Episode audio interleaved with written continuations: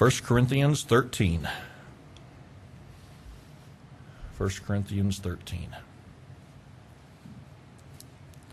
I don't know if you ever give attention to when we're singing as to when those songs were written or when they were uh, put to music. That song, I just noticed, was 172 years old. It's pretty amazing, isn't it? Uh, it there must be some substance to it if it's lasted 172 years. Uh, most of what we do will not last 172 years.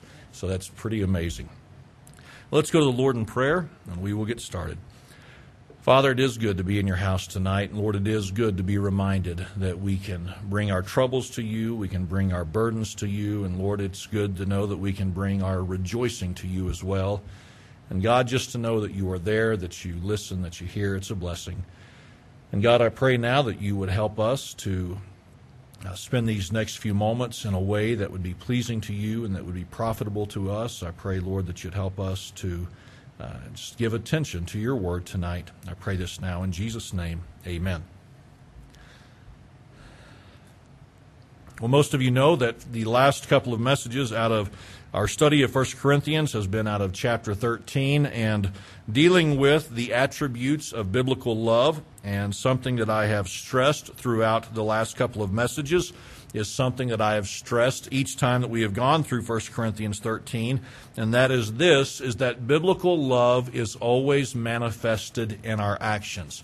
It is never a feeling, it is always something that we act upon, it is always something that we do which means this, and we can never get weary of hearing this. We always need this reminder because of the sinful beings that we are.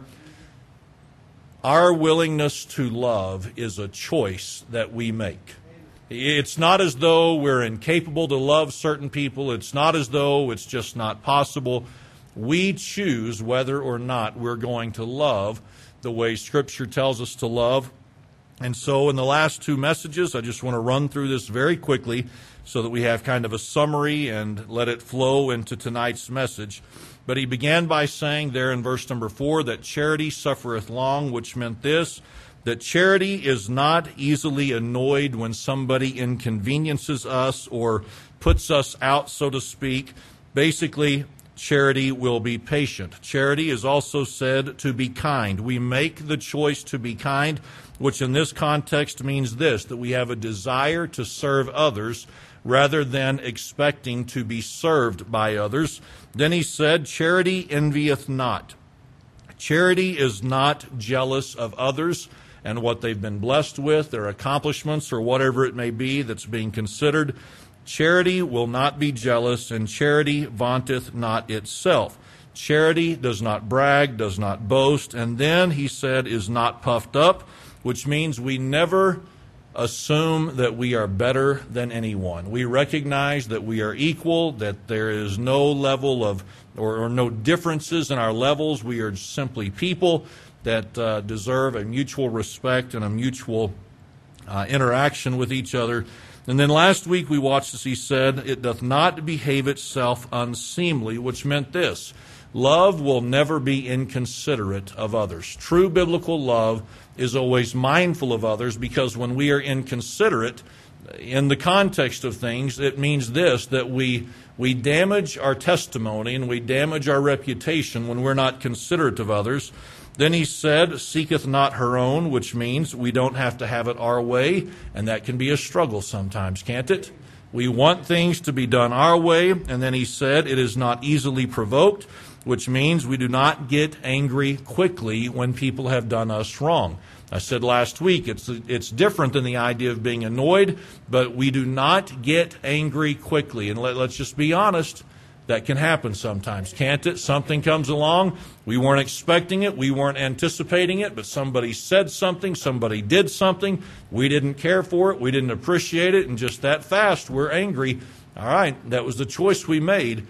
Biblical love says, you know what, I'm not going to let that irritate me. I'm not going to let that make me mad. Uh, I'm going to breathe till I get through it, and then I'll handle it correctly.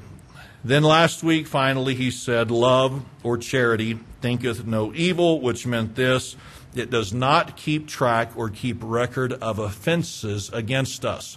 So it's not as though we go around reminding ourselves, well, they did me wrong three years ago, and then they did me wrong again three and a half years ago. Love does not keep track of the number of times they've been wronged by other people. And I'm telling you, just by way of review, there are people who can remember every offense ever committed against them.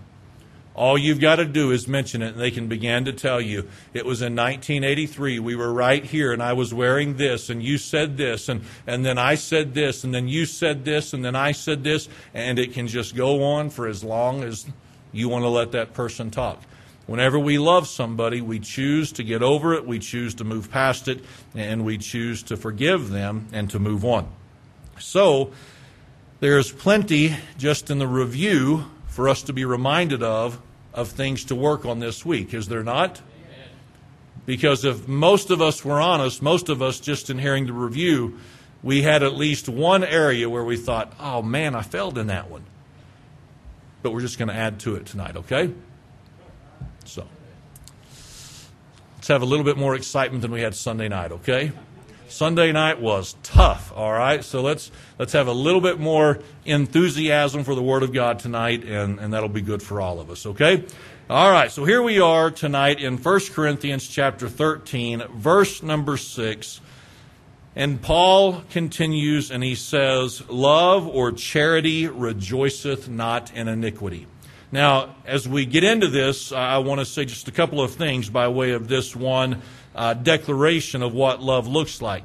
As we go through all of these attributes or characteristics of love, I trust that you understand he is dealing with people's relationships with other people, okay? He's not talking about us loving ourselves.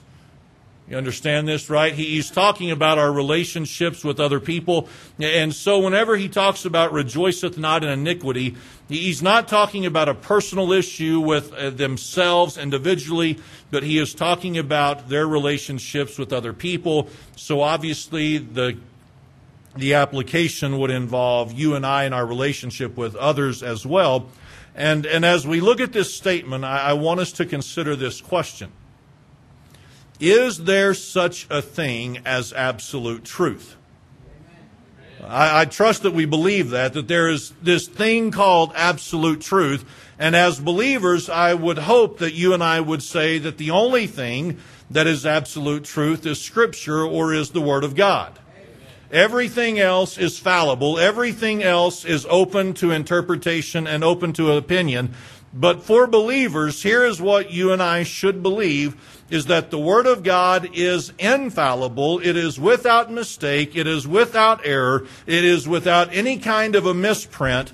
And it's really not open for debate. It's really not open for opinion or open to my interpretation or your interpretation. We need to take the Word of God at face value, correct? All right. Now, now, why say that in light of what is said in verse number six? Well, he says in verse number six that love will not rejoice in iniquity. So, what is iniquity? Well, most of us would understand this that iniquity is a reference to that which is sin or that which is unrighteous. Paul makes it clear, and he's certainly not the only one to do this, but Paul makes it clear in this one little statement that there is such a thing as sin, and there are such things as unrighteous actions or unrighteous behavior, things that would not be pleasing or acceptable in the sight of God. Come on. There are things that we could say that is sin and that is wrong. That activity, it is unrighteous in its nature. So that being said, here is what he said in verse number six he said that love rejoices not in iniquity. So, what does it mean to rejoice in iniquity? Well, the idea would be this to be glad or to find joy in something. So here's what Paul says is that when a person truly loves another person in the way that they ought, then this will never be true that you would ever find joy or be glad or rejoice in the sin of another individual, of another person, especially another believer. You would never find joy in this. You would never rejoice in this you would never find yourself being glad that someone is engaging in sinful activity. Now, you would think, would you not, that that would be fairly basic information? You would think that that would be fairly common knowledge. To, to sit here or to stand before you this evening and say, now, now listen, we shouldn't be glad when people engage in sin. You would think all of us would sit here and say, well, duh. But do you know how many times it happens? It happens on a consistent, regular basis among God's people as it relates so many times to other people especially many times those who identify themselves as believers. You may be wondering what I'm talking about, so let me explain. Do we not live in a society where there are times that people choose to do things that are in contradiction or in opposition to the Word of God? But because it is a socially acceptable or socially noble activity, that sometimes, even as God's people, we get excited that other people are engaging in activity that we know is not in accordance to God's Word. Do you have any idea what I'm talking about? Well, maybe not, so let me explain. How many of us have ever seen situations like this? Where someone begins to engage in activity where you know it is going to require a shift in one's priorities.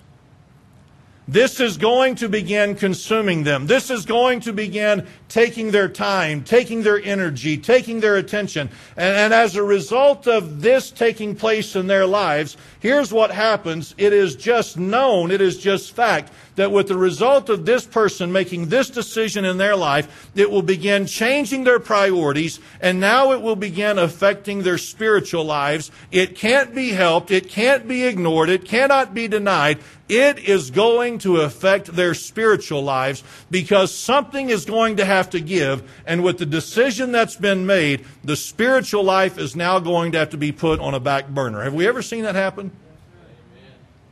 Friends, it happens all the time. And you know what happens so many times, even in society that we live in, even in our culture? Here's what happens so many times. It's like people lose train of the thought or lose sight of the thought that there are absolute truths, absolute rights and wrongs. And friends, when a person starts taking away from their walk with the Lord because they are now pursuing something else, friends, that immediately becomes wrong. And yet, so many times, God's people will celebrate someone doing something that they know will affect their walk with God and their faithfulness to the things of God. Now, see, if you and I are going to love people like we're supposed to, then here is what cannot be said of us, and trust me, I have failed in this. But what cannot afford to be said of us is this, is that we rejoice and that we celebrate or we are found to be glad that someone has made a decision that is going to impact their spiritual life in a negative fashion. See, see, if I, if I love someone the way that I'm supposed to, here's what I'll recognize. Okay, right here we have absolute truth, correct? And so there are certain things that are right and certain things that are wrong, and we cannot judge, you know, anything differently than what the Word of God says. It's not open to opinion. It's not open to, to our interpretation. The Word of God says, okay, my kingdom is to be top priority and seeking me is supposed to be top priority. And so here's what happens. But this is a good thing they're doing and it's a noble thing that they're doing. And just think of all the options that'll be open to them. Okay, but here's the problem. It just affected and hindered their spiritual lives. I can't celebrate that. I can't rejoice in that. I can't afford to get glad about that because if I do that, then here's what I am then essentially doing. I am celebrating disobedience to the Word of God. And if you think we don't lose sight of that sometimes, we're not being honest. It looks like this sometimes. We've got young people who are now pursuing their careers. Well, and you know, to pursue a career, just certain compromises have to be made. Well, said who? Well, said culture, right? Says society.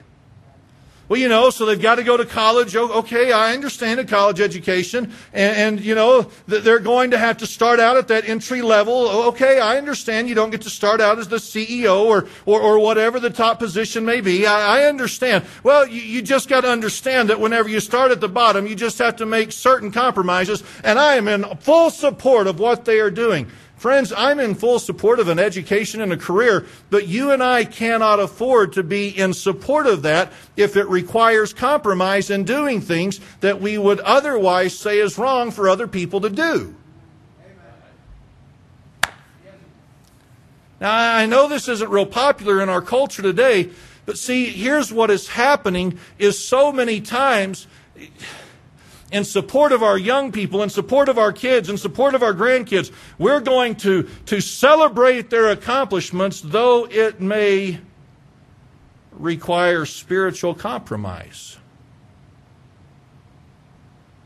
Well, friends, if we love people the way that we're supposed to, we couldn't ever celebrate that. I remember several years ago, a young person was wanting to pursue some things and I just couldn't get excited about it. Because I knew some of the choices that would have to be made and some of the compromises that would have to be made. And trust me, it didn't always put me in the most popular category. But, friends, if it's right, it's right. And if it's wrong, it's wrong. And if someone's choosing to do something that we know is wrong, we can't celebrate it and rejoice in what is now sinful activity. We can't act like it's a good thing. We can't act like it's a, a, a, a wonderful thing, an exciting thing, if there are compromises that have to be made and, and they have to do things that wouldn't be right. And, and, and it's amazing how many different ways you can take this one little statement, how many different ways you can apply it. I, I mean, this whole idea of rejoicing not in iniquity. One author talked about how many Christians that he's had experience with, it's amazing the number of people who rejoice when they see other people fall into sin. You think that ever happens? It does happen. There are people who call themselves children of God, who call themselves believers, and, and they get some kind of a joy and some kind of a thrill by seeing other people fall. Now, I don't know what all would motivate that, but I just would like to throw out to you tonight that if that's ever been our heart, if that's ever been our attitude, if that's ever been our spirit, that is wrong. Because you and I should never rejoice when we see somebody struggle with sin. We should never rejoice when we see somebody succumbing to the temptation of sin. We should never rejoice when it's somebody else's kid, you know, the, the one who's always been an irritation to us. We're not allowed to ever rejoice in sinful activity in anyone's life. It's not permissible if we're going to love people the way that we ought. And what he says in verse number six transitions right into verse number six, the second part of it. He said, It does not rejoice in iniquity, but rejoiceth in truth. It rejoiceth in truth. So, what does it mean to rejoice? It means to celebrate, to be glad of, to, to find joy in. So, whenever he says it rejoiceth in the truth, what does it mean to rejoice in the truth? It means to rejoice or to celebrate the one who walks in the truths of God's Word. Do you like the contrast here? You need to, okay? See, here's what Paul said You would never celebrate disobedience if you love someone like they should.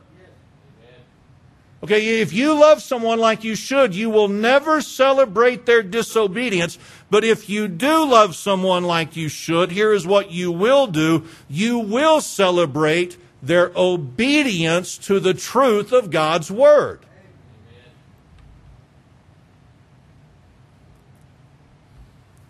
Again, this is vital because of the society and the culture that we live in. Take the young person who you know has been raised in one of those dorky homes. You know, one of those dorky homes where the kids have to go to church. And, and the kids are like required to be involved and to be active. And, and then just for a minute, think about that dorky kid who actually reaches the point where they can make some decisions for themselves. And they actually stick with it. Well, let's be honest, in today's society, they're kind of nerds. They're kind of the weird ones. Don't you have any dreams? Don't you have any ambitions? Don't you have any goals? Don't you have things that you want to pursue? Surely you have more in mind for your life than this, don't you? What's wrong with a young person who just wants to do right and follow God's will? I'm just going to tell you this. It's amazing the number of times, maybe not here, but, but whenever you you associate with the Bible college and you know people who are a part of the Bible college who, who may be on the outside, it is amazing sometimes some of the remarks that are made about people who, you know, like go to Bible college and, and what are they going to do with their lives going to Bible college?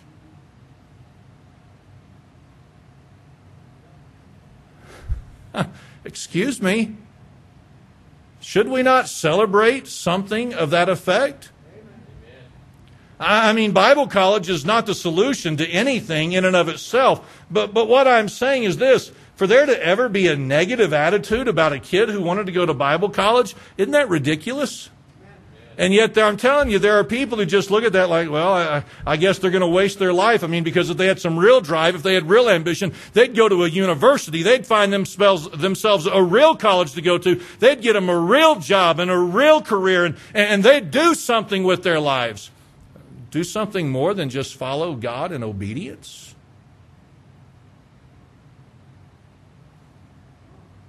How pathetic that we would encourage someone to pursue something other than just obedience to God and make light of the young person who's trying to be obedient. Did I say that right? I mean, how dare us promote the one who is willing to compromise whatever so as to pursue the things of the world and not celebrate this? God help us to make sure that our attitude would always love a young person enough to say, you know what? If you're living in obedience to the Word of God for your life, then that's all that matters and that's all this guy cares about.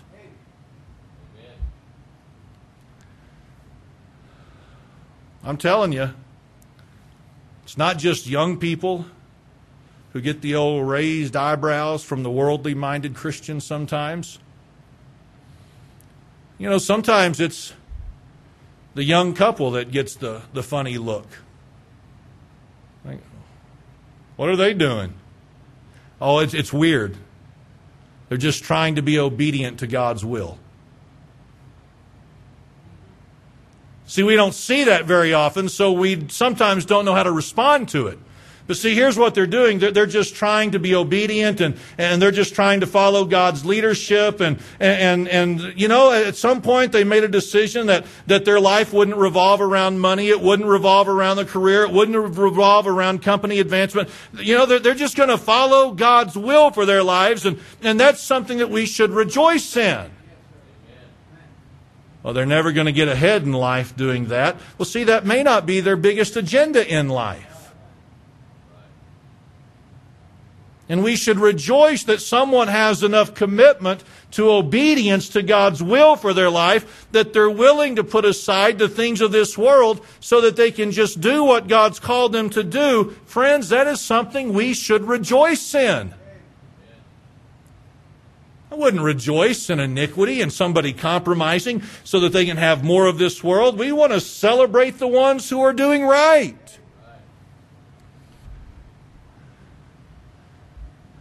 You know, that couple who's raising their kids, they're just going to warp their kids. Well, how are they going to warp their kids? Oh, just, you know, just making too much of the things of God. You think those comments aren't made in church? Just going to warp them. I mean, they, they do this and they do this and they won't allow this and they won't allow this. I'm telling you, just going to warp the kids. You know what we should be celebrating? That there's a dad and a mom. A dad or a mom trying to raise the kids in accordance to the truth of God's Word. That's what we should be celebrating. And yet, so many times we celebrate the things that we ought not be rejoicing in. And I just want to remind us that, that when somebody is doing right, that's what we celebrate. Let's take it one step further, just real quick. You know, the ones who don't have to be faithful anymore. They're not raising kids. They don't have anything that's over them saying you have to be faithful. And, you know, they're, they're at a stage in life where they could kind of spread their wings a little bit and they could, they could, you know, do whatever they wanted to do and yet they just continue to be faithful. Listen, if we love like we're supposed to, we celebrate that. Not the one who decides to gallivant the rest of their years and waste their lives and not invest in other people and do other things. Uh, listen, I, am not saying it's wrong to take trips and do all that sorts of stuff, but what I'm saying is this is just when people are faithful to the truth of God's word, why would we do anything but celebrate that? And yet we are living in a culture that is as messed up as the church in Corinth was, where again we rejoice in iniquity and we mock and make fun of and laugh at the, the ones living in truth. And if we love, it'll not be that way at all. Now, just to make sure that I'm clear on this so that you understand my heart on this, whenever I say that we don't celebrate compromise, when we don't celebrate disobedience, we don't get excited about it, I'm not at all suggesting that we become jerks about it either. Because that doesn't accomplish anything. Okay, so if someone is doing something and you don't agree with it, if somebody's doing something and, and you know that it's compromise on their part and it's not in obedience to the Word of God and it's requiring things of them that, that isn't good and isn't healthy, we're, we're not a jerk, but, but we don't celebrate it and promote it and encourage it. So, verse number six is pretty powerful if we'll think about it. Rejoiceth not in iniquity, but rejoiceth in truth. Next, he said this. In verse number seven. We'll get through these real quick so we don't have to, to worry what time will be done or anything. He said in verse number seven, beareth all things. What does it mean to bear all things? It means this to cover or protect someone to cover or protect someone. Now, you understand this, I think, but I just want to say it real quick. It does not mean that we try to hide sin and sweep it under the rug. It's not at all what Paul is suggesting, it's not at all what he is encouraging. But what Paul does seem to be suggesting in this statement, beareth all things, it means this, is that you and I would never have a desire to intentionally embarrass or shame or humiliate someone who is striving to do what is right, who is striving to be what they're supposed to be. You understand this, right? I mean, every one of us are failures. Every one of us are, are people who are fallen. Every one of us are people who do not get it right every time. And here's the thing if we love each other the way that we're supposed to, we're not going to broadcast the failures of others to other people. And that can be a challenge sometimes, whether we want to admit it tonight or not. Because sometimes we like to gossip and sometimes we like to talk, and, and we do so in spiritual manners, do we not? Well, listen, I'm not being critical. I'm not one to talk badly of someone else. But did you know?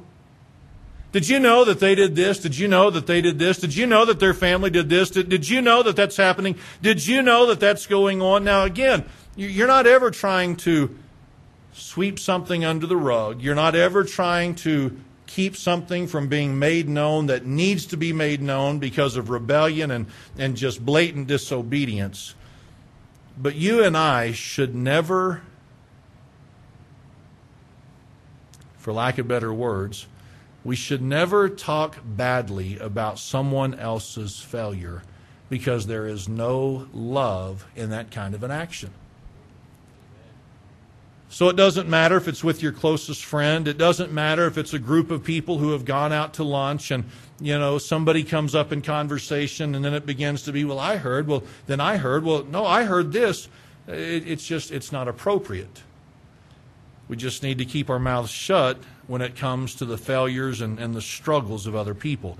So love will bear all things. The, they will uh, cover and, and try to just protect the one, not embarrass them or humiliate them. Next, he said this Not only do they bear all things, they believe all things. Does that mean we're gullible and we just have no discernment? Well, no. But what Paul is saying is this that if we're going to love the way that we ought, we will believe the best of people rather than the worst of people. Now, does that not go against our nature sometimes? It is amazing to me how quickly I will believe a negative report about someone, and I may not even know the person that I'm hearing the report on. Has this ever happened to you where, where somebody is just talking down another person? They're, they're just talking poorly of another person, and you may not even know the situation, and yet you're sitting there going, My goodness, I can't believe this. My, my goodness, I, I would have never thought that of someone like that. And, and, and listen, if we love people the way that we're supposed to, we will not just automatically assume the worst of someone else. How many of us would admit tonight, not publicly, of course, but privately in our hearts, we would have to admit this that we have had negative opinions of people that we have never met simply because of things we heard about them?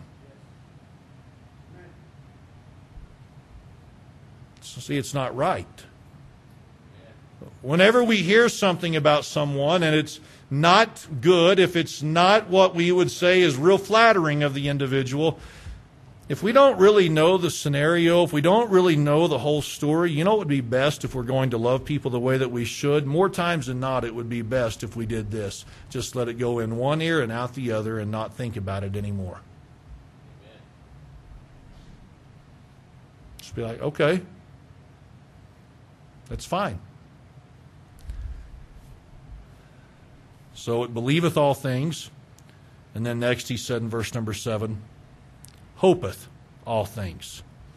What does it mean to hope all things? It means this to continue hoping the best for people, sometimes when we have no other reason to hope the best for them or to expect the best of them.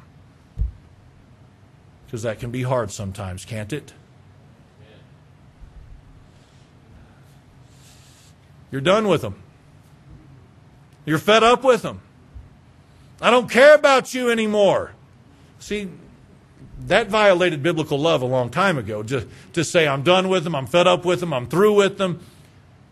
Even though we may struggle with our feelings and our thoughts and our emotions toward them, if we're going to love them like we're supposed to, we will continue to hope that what is best for them will take place in their lives. That's tough. Because when we have written people off, there are many times that we'd just soon see them just completely foul their lives up so that we could get some kind of little thrill out of that. Well, see, that'd be kind of like you and I rejoicing in iniquity, and that would be wrong. So when there is a person that you really don't even have any expectations of anymore, when they have disappointed you so many times that you really don't even believe they are salvageable, if we are going to love them like we should, we have to continue to hope the best for them whatever that may be. And then finally, he said in verse number seven, not only does it hope all things, it endures all things. Love will choose to endure all things. So, what does it mean to endure? It means this to persevere or to remain in the midst of disappointment and discouragement. It just keeps doing what it's supposed to do because it's the right thing to do. See, love doesn't love because it's easy, because everyone else is doing it, because it's popular.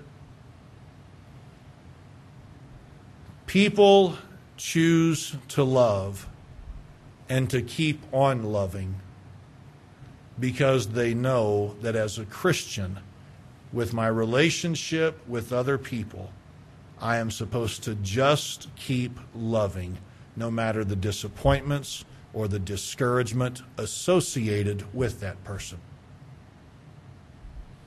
So, what would that look like? Well, it would look something like this just in verse number seven you know what? I'm just going to keep bearing because it's the right thing to do. I'd love to run my mouth right now. I'd love to blab this to everyone. This person is a sorry individual. This person, I can't believe what they're doing right now, but, but you know, it's not right. I'm just going to endure. I'm going to bite my tongue, and I'm not going to say what I want to say right now. Because it endures all things. So it continues to bear. It continues to believe the best of people. Not because it's always easy, not because it's always fun, but because the person knows it's the right thing to do.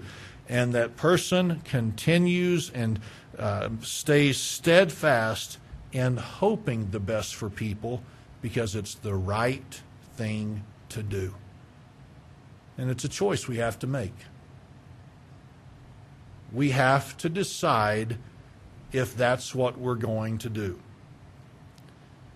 So, just by way of summary, real quick, Paul said, Love rejoices not in iniquity. Never celebrates sin of any sight, of any sort, of any kind, but it does rejoice in the truth. Seeing people live in obedience to God's word, that is what excites them, and that is what thrills them, and that is what they encourage. Friends, if we're not doing that, we're not loving people like we should. And just I, I want to make that very clear, if at all possible. When we choose to love as we should, we will bear all things, believe the best of people, we will hope for people even when we don't have very high expectations, and we will just keep doing it because it's the right thing to do. Is there anything in tonight's message that we could possibly be working on and improving on? I bet there's at least one item in this that we could be looking at saying, God, please help me. Because you, you know I'm not loving the way that I should. And I'm just going to say it again. When we consider all this in light of what Paul is, is saying in this chapter, it's important that we take this serious because it has great impact on our relationship with the Lord. Let's all stand tonight and bow our heads for prayer.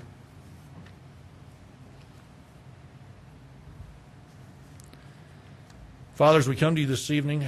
Lord, I know that for myself, once again, I've been challenged by this. It doesn't matter how many times I've preached this, it doesn't matter how many times I've heard this. I still find myself in need of the challenge. And Lord, I know that there are others tonight who would say the same thing that there's been at least one item here tonight that if they'd just be honest, they'd have to say they've struggled with that. Maybe they've even failed in that recently. And God, I pray that tonight you'd help us to be sensitive to that, that you'd help us to be aware of it so that we can work on it and hopefully improve in that area. God, I pray that you'd bless the invitation tonight. I pray this in Jesus' name. Amen.